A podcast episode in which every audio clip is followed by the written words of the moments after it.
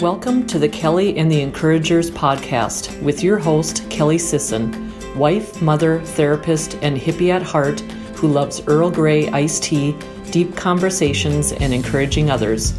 If you need a little encouragement today, you are in the right place. Thank you for joining us.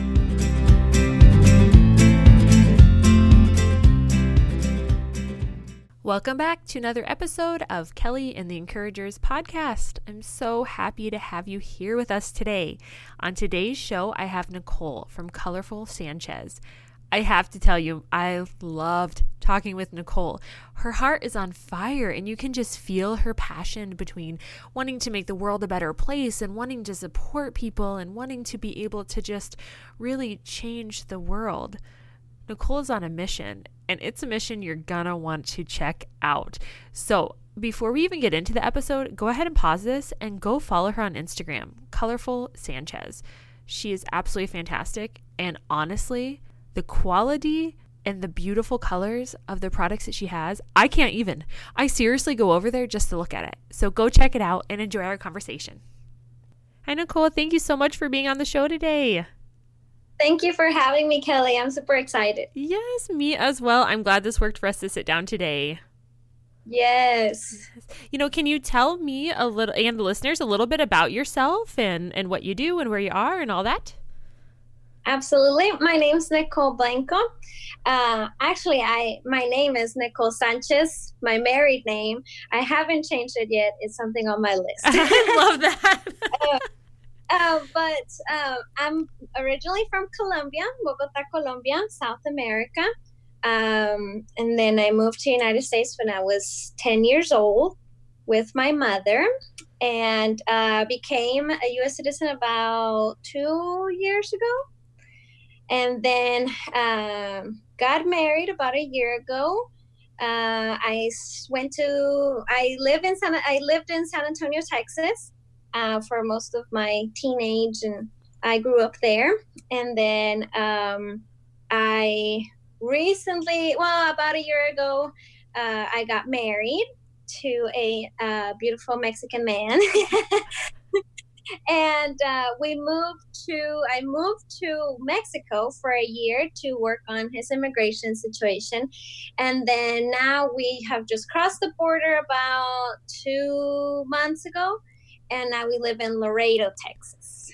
Oh, my goodness. You guys have had quite a journey, and just a short amount of years, and it sounds like. So yeah, I have had the opportunity to thankfully live in three different countries, my 27 years of life. So it's exciting. That is. You know what I think is so great too is I can see, I mean, the listeners can't see the joy on your face when you talk about the different places too, but I can just see that as you share that. So I love that as well. Yay. Yes, I'm excited. It's something that I have learned to love.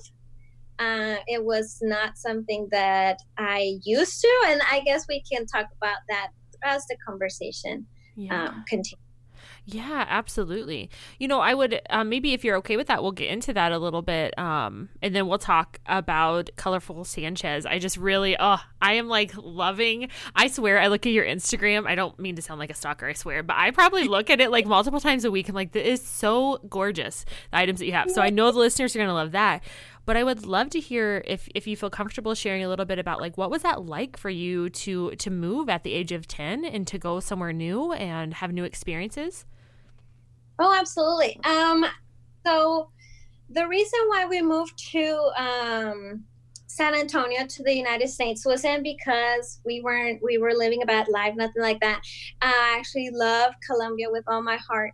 And what happened was my parents got divorced, and then my mother fell in love with my stepdad, they're married now, but he was her old boss in Colombia. And so her boss, both of them got divorced, and then somehow, I have no clue still, they got together, fell in love, blah, blah.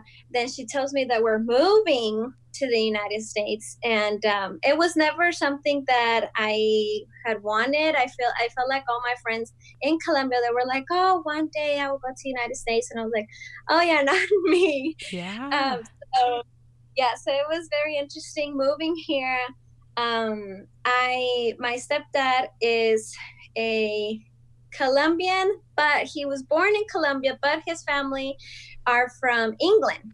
Oh. And so it's a very white complected, blue eyes gentleman, and then we moved to San Antonio, and that was very hard.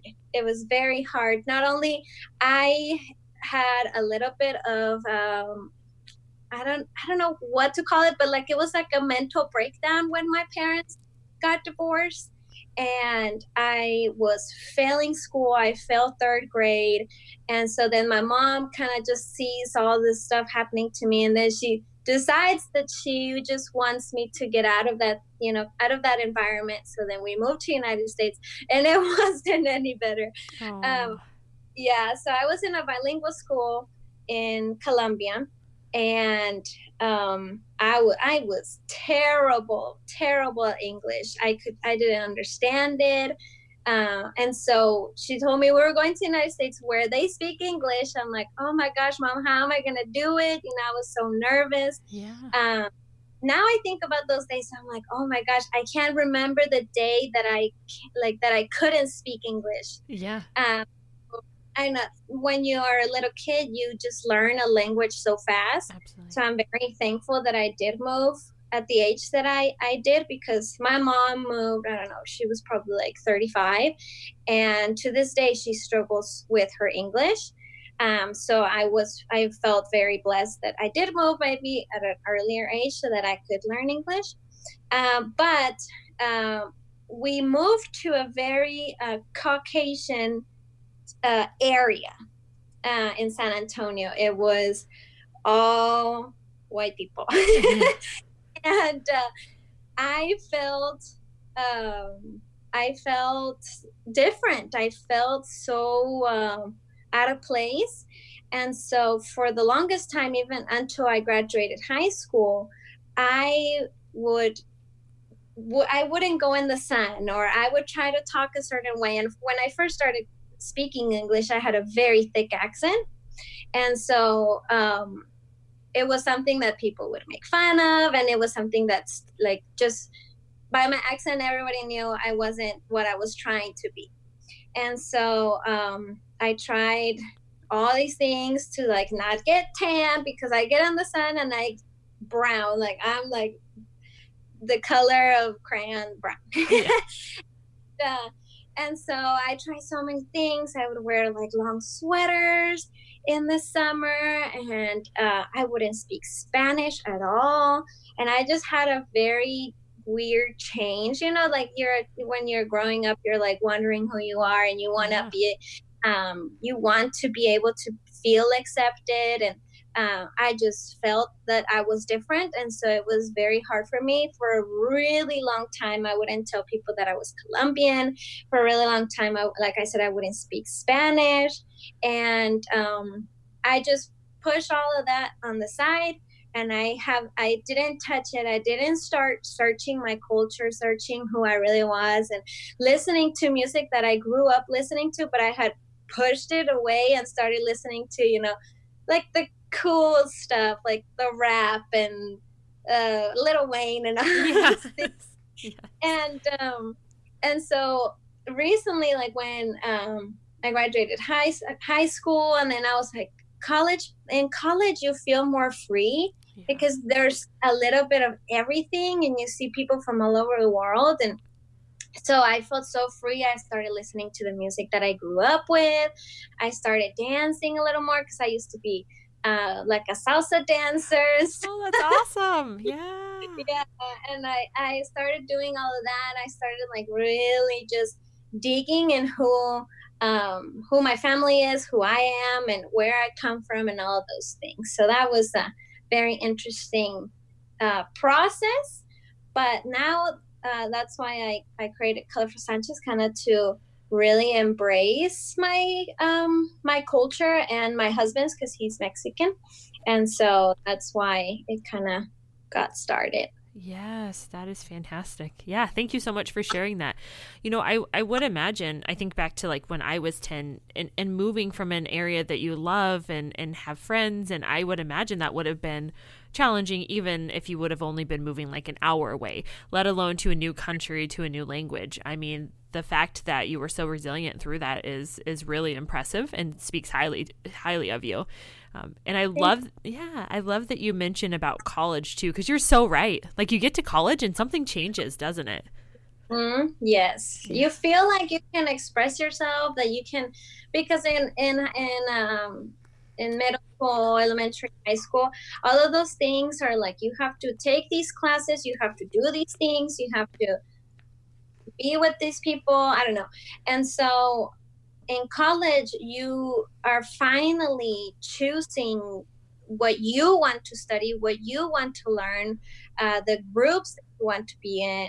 And you meet a whole bunch of people, and nobody cares that you have a little bit of an accent, or nobody cares that, you know, your body's a little bit thicker than most. And, but before it was like, no, you had to kind of look a certain way. And so college was amazing. I love college. Yes. I'm so glad that you had that experience, you know, so that you were able to really lean into who you are and to find that love and that it really seems like that passion and excitement with that connecting with that part of you. Oh, yes, yes, yes, yes. Yeah. So, you know, I think what's really important to know, I almost wish we could show a visual on a podcast so that they could see some of your products. They'll have to go check out your Instagram. But really, you know, what caught my eye was the bright, just beautiful patterns. I mean, the colors are more vibrant than, I swear, I'm not exaggerating, than I've ever seen. I was like, these are just such beautiful products, you know, but I think what would be really great would be if you could talk a little bit about, I mean, obviously you have some connection with Colombia and that heritage part, but also why are you so passionate about making sure that you're supporting, you know, the makers in Mexico? Because that just has blown me away to be able to see that. Oh, awesome. Yes. So a little bit like when my intro, we decided when we were talking about immigration stuff and getting married with my husband, we decided that we were going to do his immigration papers through Mexico.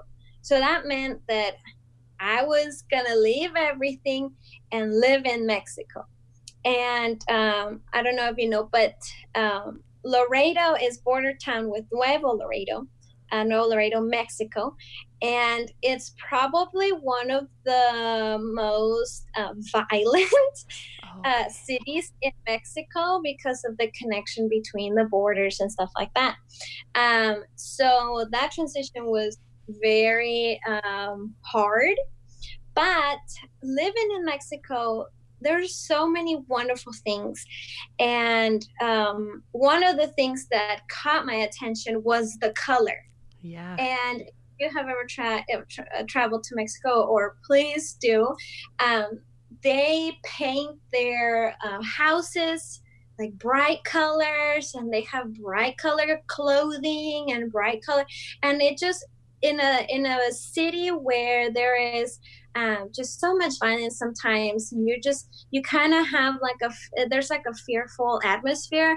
The color just kind of gave it more of a bright, more of a happy, more of like a hopeful here to the city that really caught my attention, because I was able to see, well, these people they're hopeful. They're hopeful that someday this will end. They're hopeful that this that some color will brighten up their day. And I know in my life, color has, if you look at something bright, if you look at something colorful, like it does something in your part of your brain that it just kind of makes you it just gives you like a happy feeling. And so I was really just drawn into that color, and I was just like, oh, wow. And then they show all these beautiful, colorful bags and purses and all the things. So I was like, I remember I told my husband one day, we were at the mall, and I was like, I saw a colorful bag, and I was like, oh, I really want it, and I really want to sell them. And my husband's an entrepreneur. And the next day he was already like online, where we can find some. And you already said you wanted to sell it. You already said you wanted to start your own business. And he was all over it. And so that's kind of how it all started. And so what I'm passionate about, like Mexican artisans, and first of all, they do this by hand. Some of them like actually take the time and do all the designs by hand, which is amazing.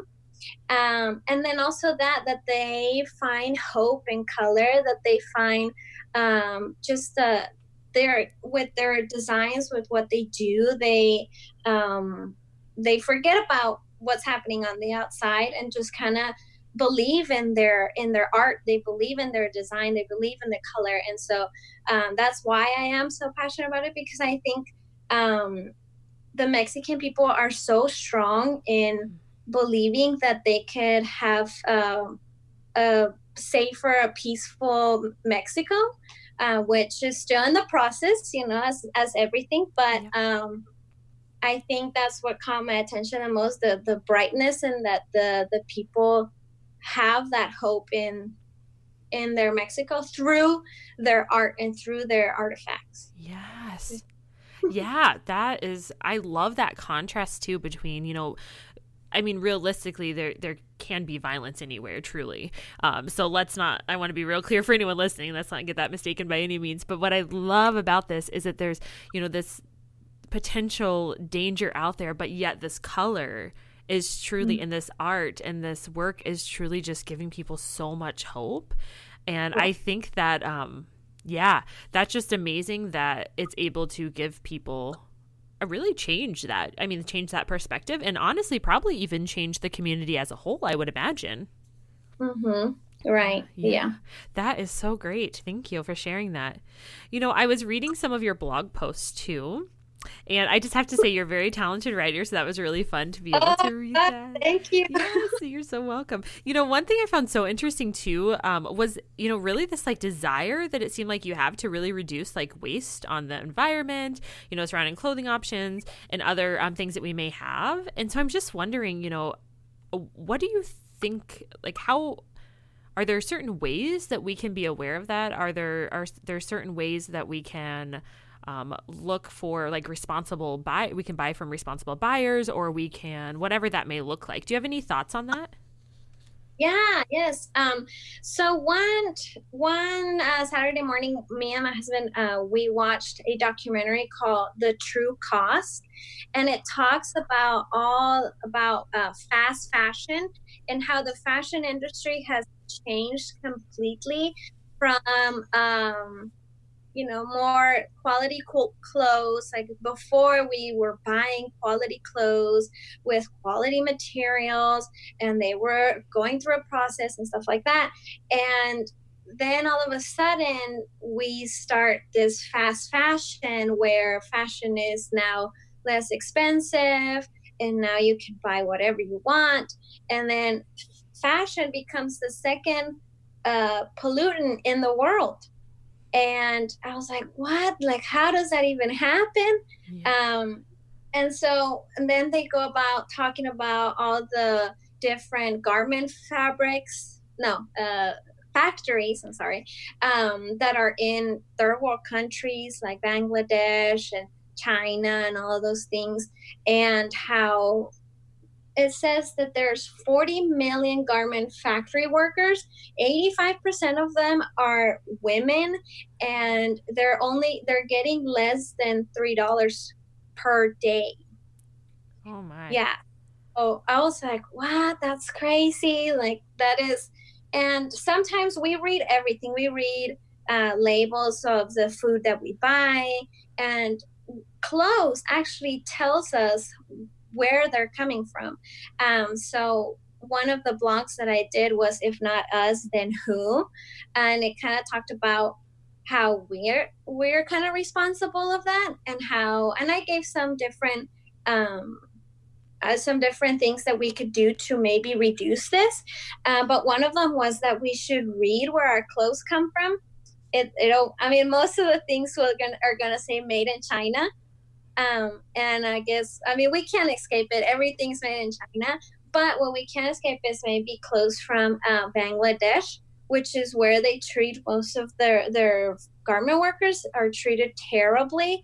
There's 40 million garment workers and there's only about like 5,000. So can you imagine how many people are in just one factory, all in there, just shoved in there and just kind of working?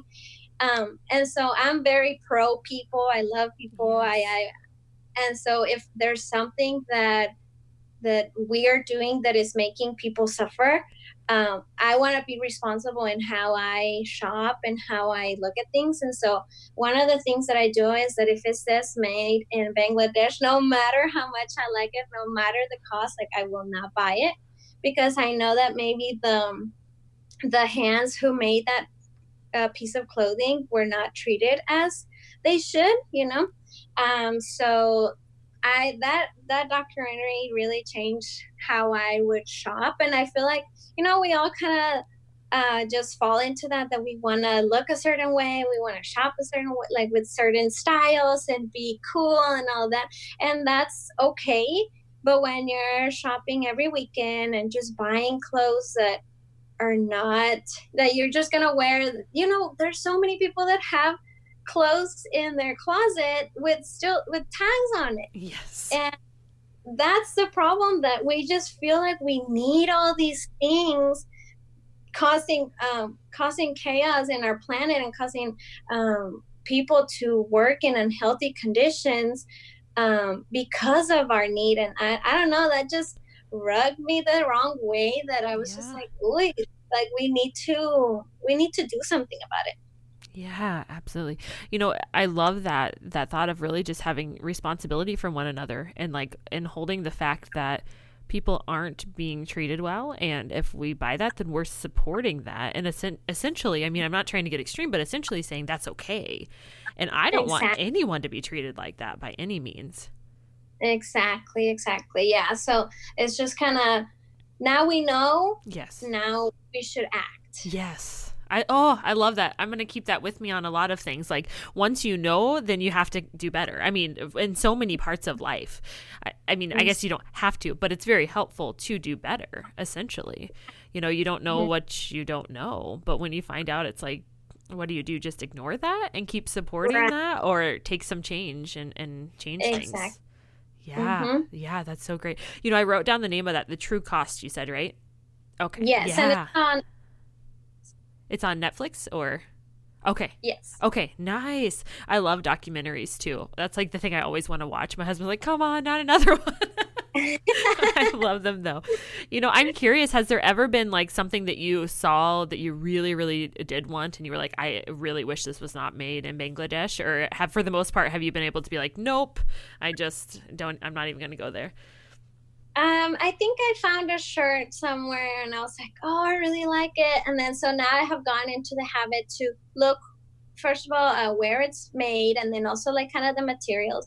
And then I saw it was like made in Bangladesh. I was like, oh yeah. But I also, when you have something that you already told yourself, like you don't do it, you just don't. Like you can't be preaching something and then doing it yourself. Like I rather just not do it. And it was like, it wasn't like, oh, I really need it, you know, I really want it. But so I just put it away. Yeah, absolutely. Yeah. I just think that's a fantastic way to look at that, and really making sure that we're not gaining benefit on the backs of someone else. Cause really, you said there's only 5,000 of like the warehouses, right? And there was what? Mm-hmm. Did you say 40 million? Did I make that number up? Okay. I was like, did I hear that right? That's mind blowing. I mean, people have to be like, I mean, they have different time shifts and things still, but even so, people have to be smushed in like just terrible work conditions. Yes. And actually, I wrote it in the blog, and I can't remember right now, but there was a time, I think a couple of years ago, that one of the factories actually collapsed, killing, I think, like 2,000 workers because of the terrible conditions. And the workers had told management, like, hey, this building is not safe. Like, we shouldn't be here. And then all of a sudden it just collapsed on all of them. And so there was a lot of people that died, and then a lot of them that were hurt. And so it that's when it all became very loud, and it unfortunately it allowed people to kind of really take a look into, well, what are we doing about this? So that's one of the main things that the documentary talks about, how the conditions are just so awful. And I wouldn't put myself in that, I wouldn't, but some of these people, this is like their only choice and right. their only opportunity of work. So that's why I think I rather make the decision to not purchase that, so that they will have other choices. I guess that's how my brain thinks, but and that's how I choose to kind of make a little bit positivity in the world, I guess. Yeah, I love that. Have you seen how things are marked like fair market trade and things like that as well? I don't know if you've ever seen that, but I think that as I could be wrong. So if anyone's listening and I'm wrong, my apologies. But my understanding of that is that anything that is purchased or made that has that on there, the fair market trade, then the people who have made that are earning a good wage, a livable wage, are in a good factory, whatever that may look like. And so it's like responsible development, I guess you would consider it, or and so I look for stuff like that. You don't really find that so much on shirts, but I mean, there's even things like chapstick I found it on, and I'm much more likely to buy that because I'm like, well, that feels right. It feels right to make choices that are going to benefit people in a healthy way, and that doesn't take advantage of anyone. I think that's what it boils down to, really, is those people are getting taken advantage of. Right. Mm-hmm. Yeah, you're absolutely right. It's hard to see that and hear that and even think about it, really, but it's there. We can't just ignore it. So, yeah. Yes, and coming from a third world country, there is a lot of things that now, being an American, that you really are sheltered from. You don't see a lot of the things. Like, we have a wonderful life here. I am pro-America. I love America with all my heart. It has given me a home, and it has taught me so much, given me so many opportunities. But that is one of the things that we kind of just take advantage of, the privilege that we do have, of the safety and all those things, because in other countries, it's a different world, and it's not, they don't have as many opportunities and that we do here. So it's like, it's unfair to say, the garment workers, they can just pick another job, but there's not another opportunity. And this is all that they get. And even those $3 sound crazy to us. We would never work for less than $3, but to them it's an opportunity to feed their families and stuff like that.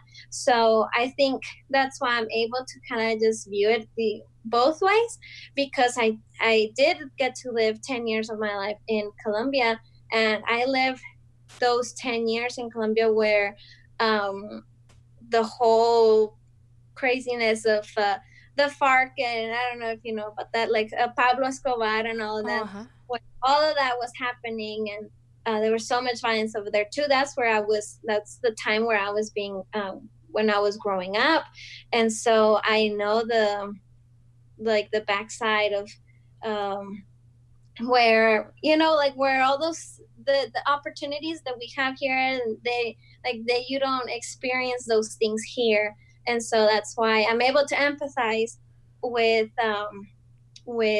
those people over there, because maybe that is the only opportunity that they get. Yeah. Thank you for sharing that. I think it's important to note too that a lot of times companies like that are finding very vulnerable communities and popping their factory there, and so truly it may have been an area where there weren't any other opportunities before, and maybe this is the only one that is there now, and because of that they truly do not have any options. So the only other option may be not to work and not to be able to feed your family, or whatever that looks like. And I'm not saying that there's not potentially other things, but I think it's really important to realize that too, that a lot of times big companies find vulnerable people in vulnerable areas and take advantage of that as well. Mm-hmm. Yes. Yeah. Well, I think that's great that you're sharing your heart with that and trying to reduce your own impact on that. And I hope the listeners will consider doing that as well and keeping an eye on that. Yes, absolutely. I hope so too. Yeah. So we're going to change gears a little bit. We got to talk about your Instagram.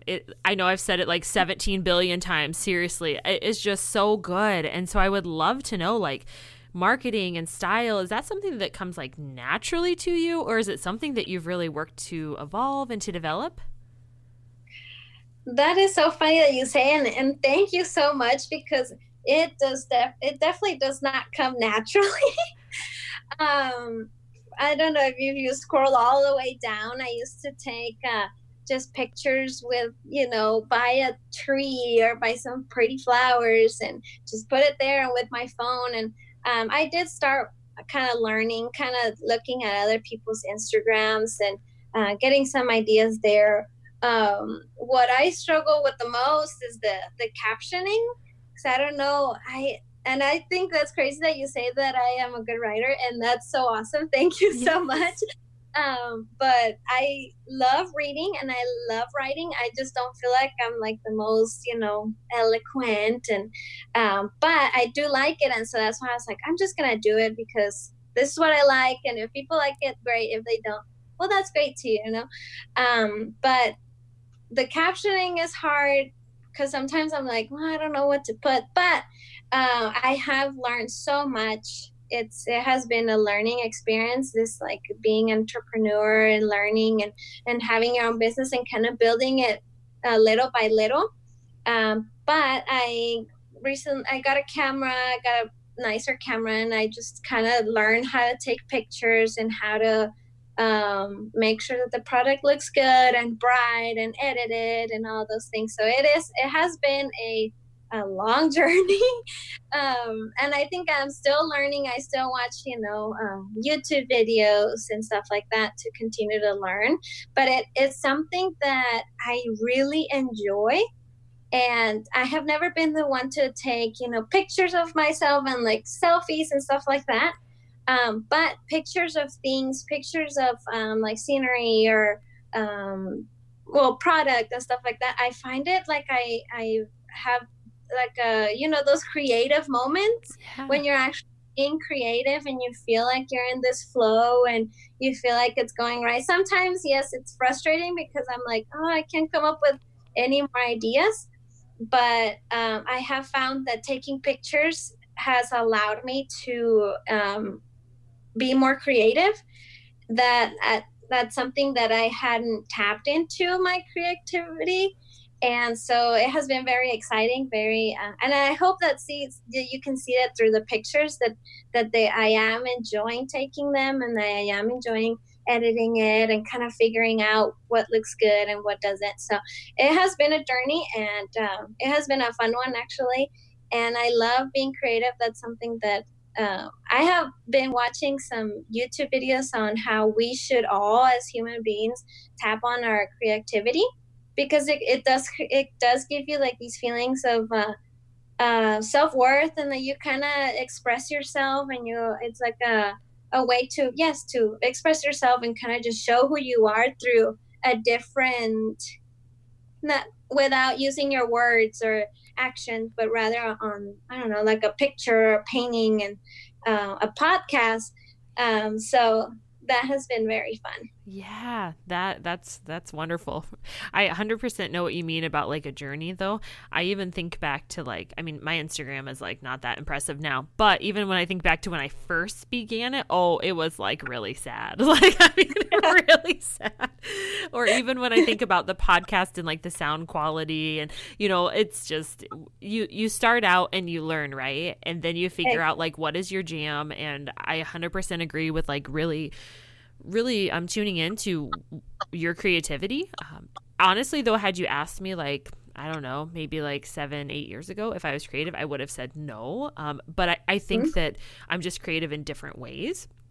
And once I was able to see that and acknowledge that, then I did get into things like I started writing again, and I started like dreaming about different things. And I think it's just a matter of allowing yourself the opportunity and space, because we're so busy a lot of times, but giving yourself that space to be creative can make a huge impact in your life.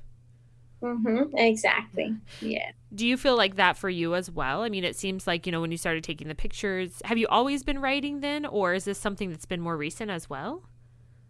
I always kept a journal, but writing in public, no. Oh. Like for people to, you know, like a blog or anything like that. No. Because I feel like I just can't really, it still takes me a long time. That's why sometimes I go weeks or months without a blog, because I'm like, what do I write about? And I think of like too much.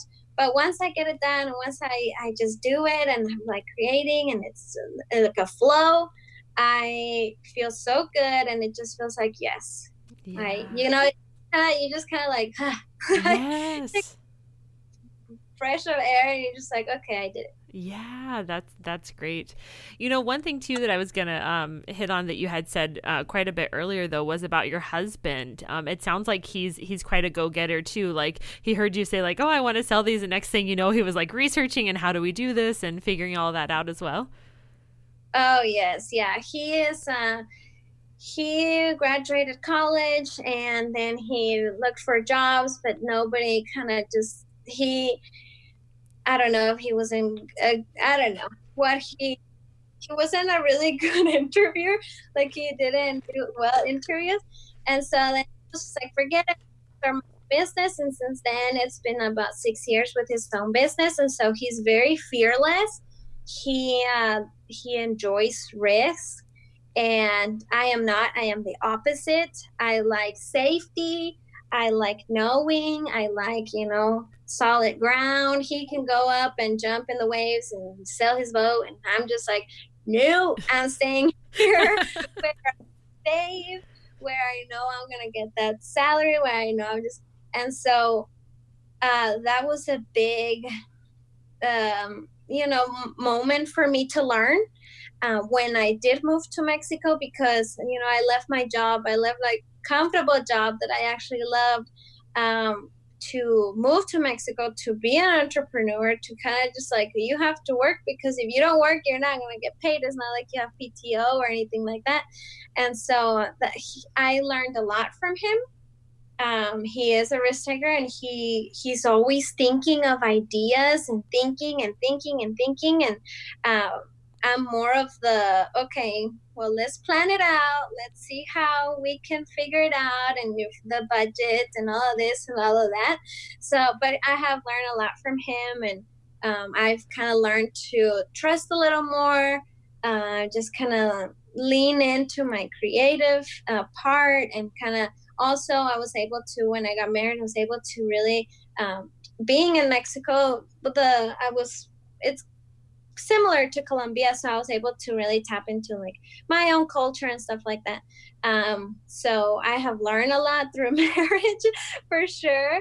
And but yeah, he has been somebody that has helped me kind of see my potential as well, and see that we should go after our dreams, even if it seems a little hard or if they seem crazy. We should just go after them. Yes, 100%. I I definitely lean towards the way that your husband is. Like, I am always thinking of a new idea, like at all times. Really? Yeah. One of my friends recently, I messaged her. We were messaging back and forth, and we were talking about something. And anyway, I said, don't worry though, because I have a plan, so this won't be an issue soon. And she was like, no, you have a plan? What? And so I love that. You know, I wonder if you consider that, like, that being a balance between the two of you. Do you know what I mean? Like him being very risk-taking and you being, you know, a little bit more cautious. And like, do you think that's a good balance for both of you? Yes. At the beginning of the relationship, it was very hard for me because I was very stuck in safety and just knowing that we're going to. And I think it kind of goes with my parents too, because they are not the best with money. And so I was always like, I'm going to be very safe with money, and I'm going to save, and I'm going to pay my debt, and I'm not going to live in debt. And so I had already these mental like ideas of how money should go, and how safe we should be, and how we should save and stuff like that. And so him coming in and just being very, let's just do whatever idea I have, we were butting heads a little bit. But once I kind of just processed through my feelings and just kind of processed through my fears, because they were fears, I was able to be like, okay, yes, that is a good idea.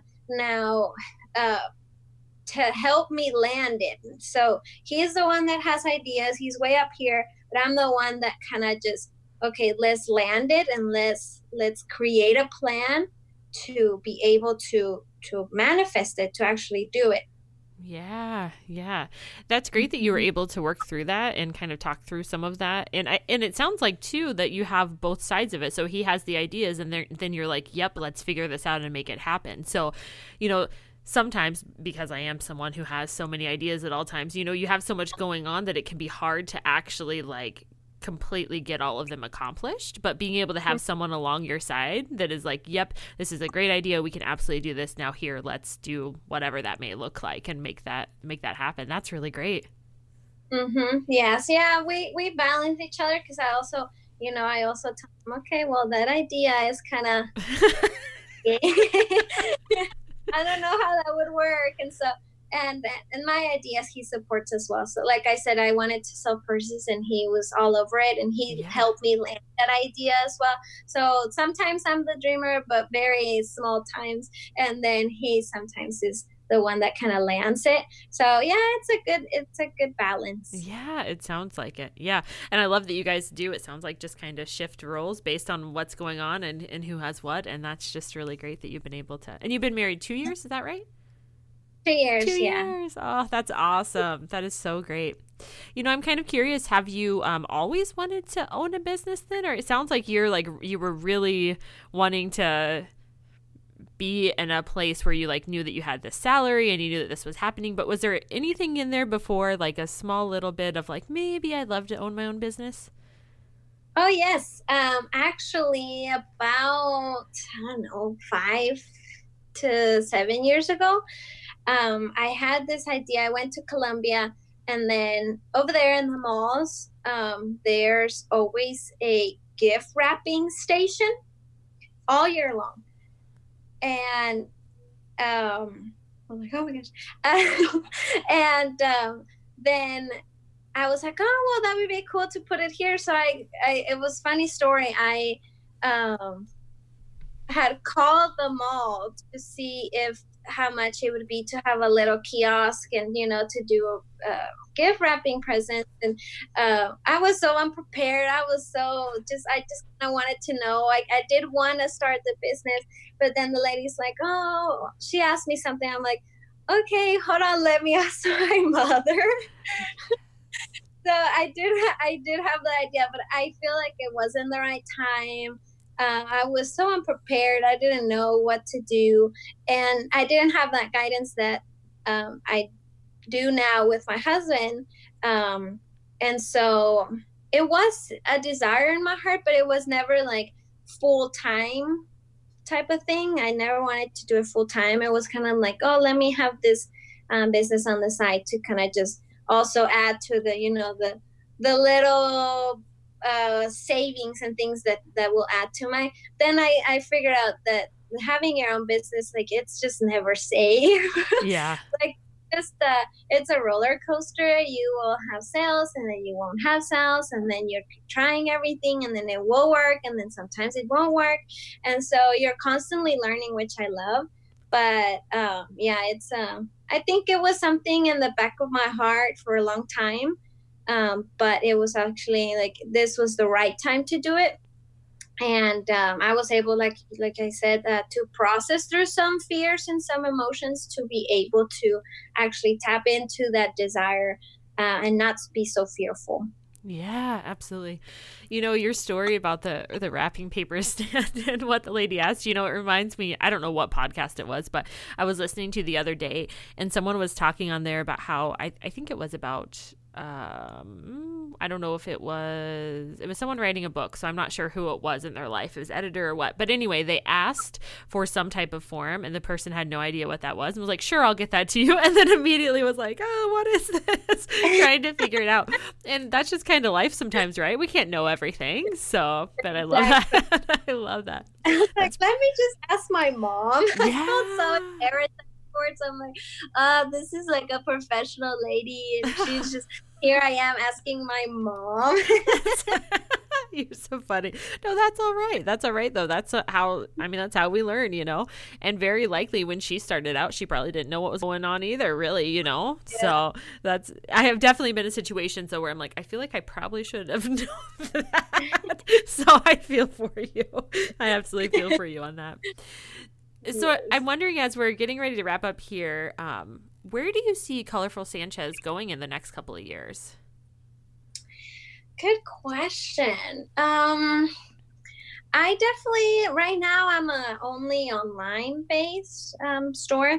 I think one of my desires is to have a physical store and just kind of bring the whole experience of Mexico and culture and music, and allow people to actually experience it. And in Laredo, it's a little bit hard because people can just cross, you know, a small border and they're in Mexico, so they can experience it. But maybe, I don't know, a little bit more up north and somewhere in Texas, having a store where you can experience the music and the food, and maybe some snacks or something like that, and then actually see all the products. So that would be awesome if I did have a physical store. And I am probably in 5 to 10 years, hopefully, yeah. I make it kind of work and find different products and go more to Mexico and kind of learn more. And so I can be able to teach more and to continue with the blogs, continue with just providing people some tools to smart shop and shop well, and how we can all as a community try to solve this fast fashion situation. So I think that's where I see it. Yes. Oh my gosh, that sounds fantastic. You know, I have to say, will you let me know when you open that store? Because I definitely want to come to that. I love that so much. Absolutely. Yes. Party. Yes, that sounds great. I would love to go someplace like that. So I can't wait to see that happen and see where you're going to go with everything. So, you know, can I ask you a few questions that I ask everyone on the podcast? Yes, absolutely. Okay, great. Are you familiar with Brene Brown? Have you ever heard of her? She's an author. She talks about like vulnerability and shame. If not, that's okay. But, that's okay. It's okay. It's really what I'm learning, which is so interesting. You know, when we're in like our own like profession, you know, professional world, like, you know, you get to know certain people, and I'm just going to be real. You don't realize, like, outside of that other people may not. I was talking to a friend of mine about Brene Brown, and she was like, who on earth is that? And I was like, oh, yeah. So no worries at all.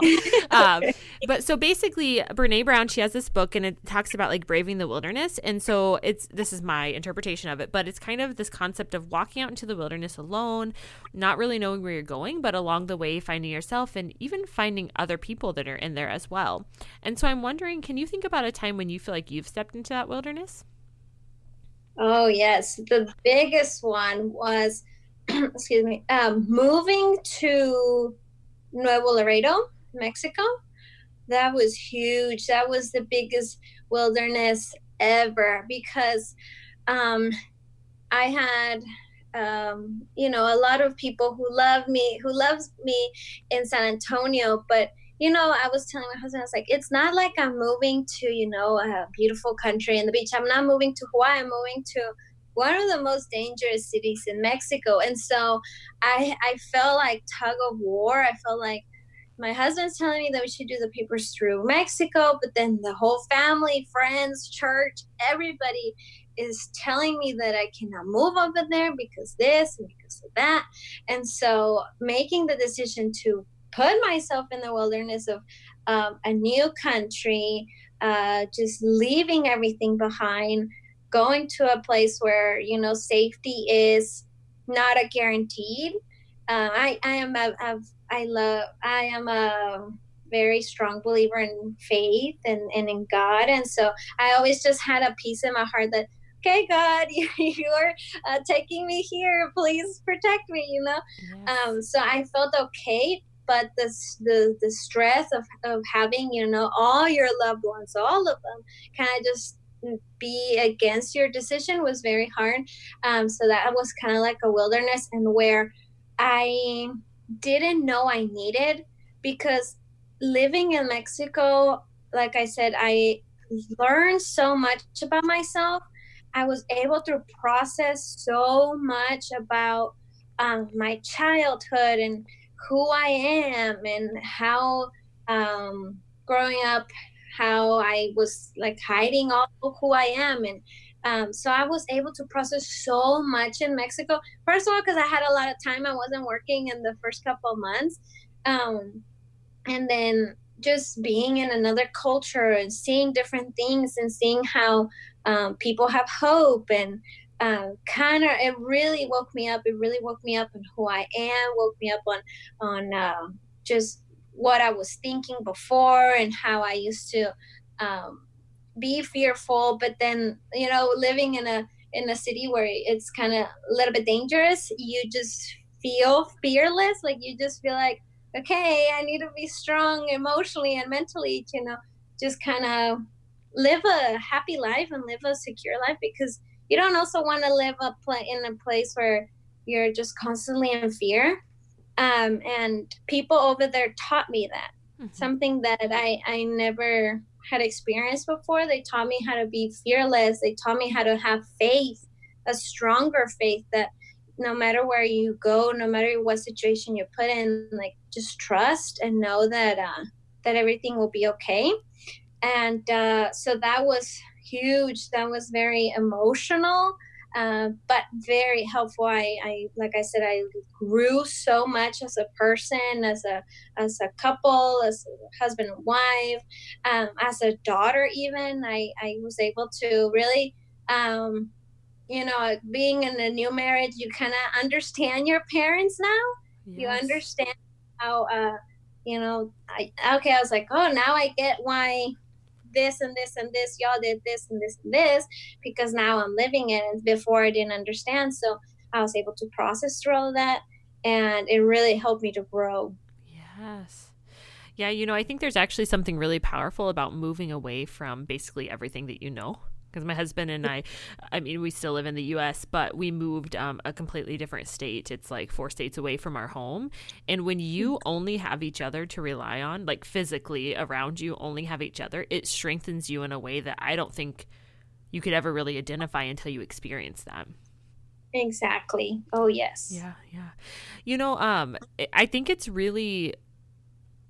just really impressive too that while you were there, I mean, yes, you had time, but the fact that you spent your time in such a beneficial way for you, because it sounds like there was a lot of healing that came from, which is so, again, it's like that contradiction of like safety or violence, but also at the same time that provided you so much healing, truly. Mm-hmm. Yes. Do you regret it at all? Oh, go ahead. Regret? Yeah. No. Yeah. No, yeah. Not at all. Yeah. Oh man, great. That it helped me so much. I still think about it. I still talk to all my friends about it, because it was a time to really process and really think through things, because, you know, coming from divorced parents, the thing that's in your mind always is like, oh my gosh, like, what if that happens to me? And so I really needed that time to process through everything, forgive and forget, and process through how you act too. Because in marriage, and something that I learned is that, yeah, you think you're gonna see the worst of them, you see the worst in you. Mm-hmm. And learn so much about myself, and how I mean, I was like, oh my gosh, I'm that ugly. And that I had some really heavy things that I just needed to process and really work through, because I was able to see them, living with somebody that, you know, is very free and doesn't fear much. And so I was thinking like, oh, wow. Like I was able to process a lot of things about me that were able to allow us to connect better. And so I do not regret it. It was the best thing that I have ever done. And that's why I love Mexico. I will always talk wonders about Mexico and about Colombia too. Of course, they're so great. And if they weren't, you know, they have their own issues. And I love America too. Don't get me wrong. All of them three have provided me so much. And they have molded me in different areas in my life. And so that's why I'm very thankful. Yeah, that's so great. Thank you so much for sharing that. I really appreciate that. Of course, thank you. Yeah, so the very last question, and it doesn't have to be one person, it can be multiple people, but who would you say stick out in your mind as your biggest encouragers throughout life? So who have been on your team that have been rooting you along the way? Okay. There's two. One of them's kind of funny, the other one's obvious. But the first one is obviously my husband. Because he supports, I mean, he supports everything that I do. I was working here in Laredo, a full-time job and everything, and I just wasn't feeling it. I felt like, I don't know, I felt like I just needed something different. I wanted to work on our things and on our stuff. And so he supported me kind of just leaving that job. And so with all the emotional processing stuff like that, he was always so supportive. And so my husband's definitely my encourager always. And he knows how to, I don't know if you ever heard, but Latinas, like we're very strong character. We're very hard. And so he has able to soften me a little bit. And so he has been wonderful. And then the second one, which is somebody in history that I have always really admired and take really his teachings is Winston Churchill. Oh, yeah. He is my favorite. And I just, the reason why I admire him so much is because he was so fearless and he just, he was the only person that kind of made Hitler scared. And so I want that. And I don't want to scare people, you know, but I want to live a fearless life to where I stand on who I am. I stand on the Latina that I am, the American that I am, the big-hearted person that I am, and stand on those things and actually really embrace it.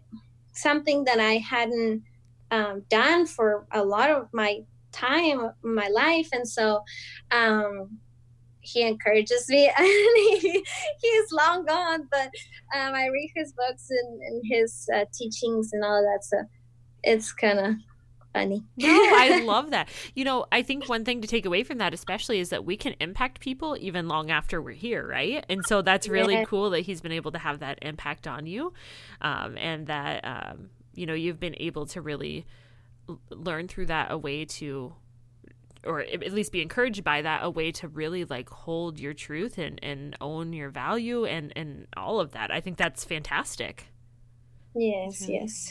Well, thank you so much, Nicole, for being on the show and taking some time to sit down with me, and truly keep us updated on like what you're doing and when you open up the shop, and I'll be sure to listen or to share that with all the listeners as well. So one last time, can you tell them where to find you on Instagram? Yes, it's Instagram.com/Colorful Sanchez, as well as Facebook, Colorful Sanchez. And then we do have a website, colorfulsanchez.com. Very simple, very easy. Yes, that's wonderful. Well, thank you so much, truly. I really appreciate you. Oh, thank you, Kelly, for having me. Absolutely. Thank you for listening to Kelly and the Encouragers podcast. For all things related to this episode, please go to www.kellysisson.com/podcast, where you can find transcript from today's show and links for today's guest. See you next week for another episode.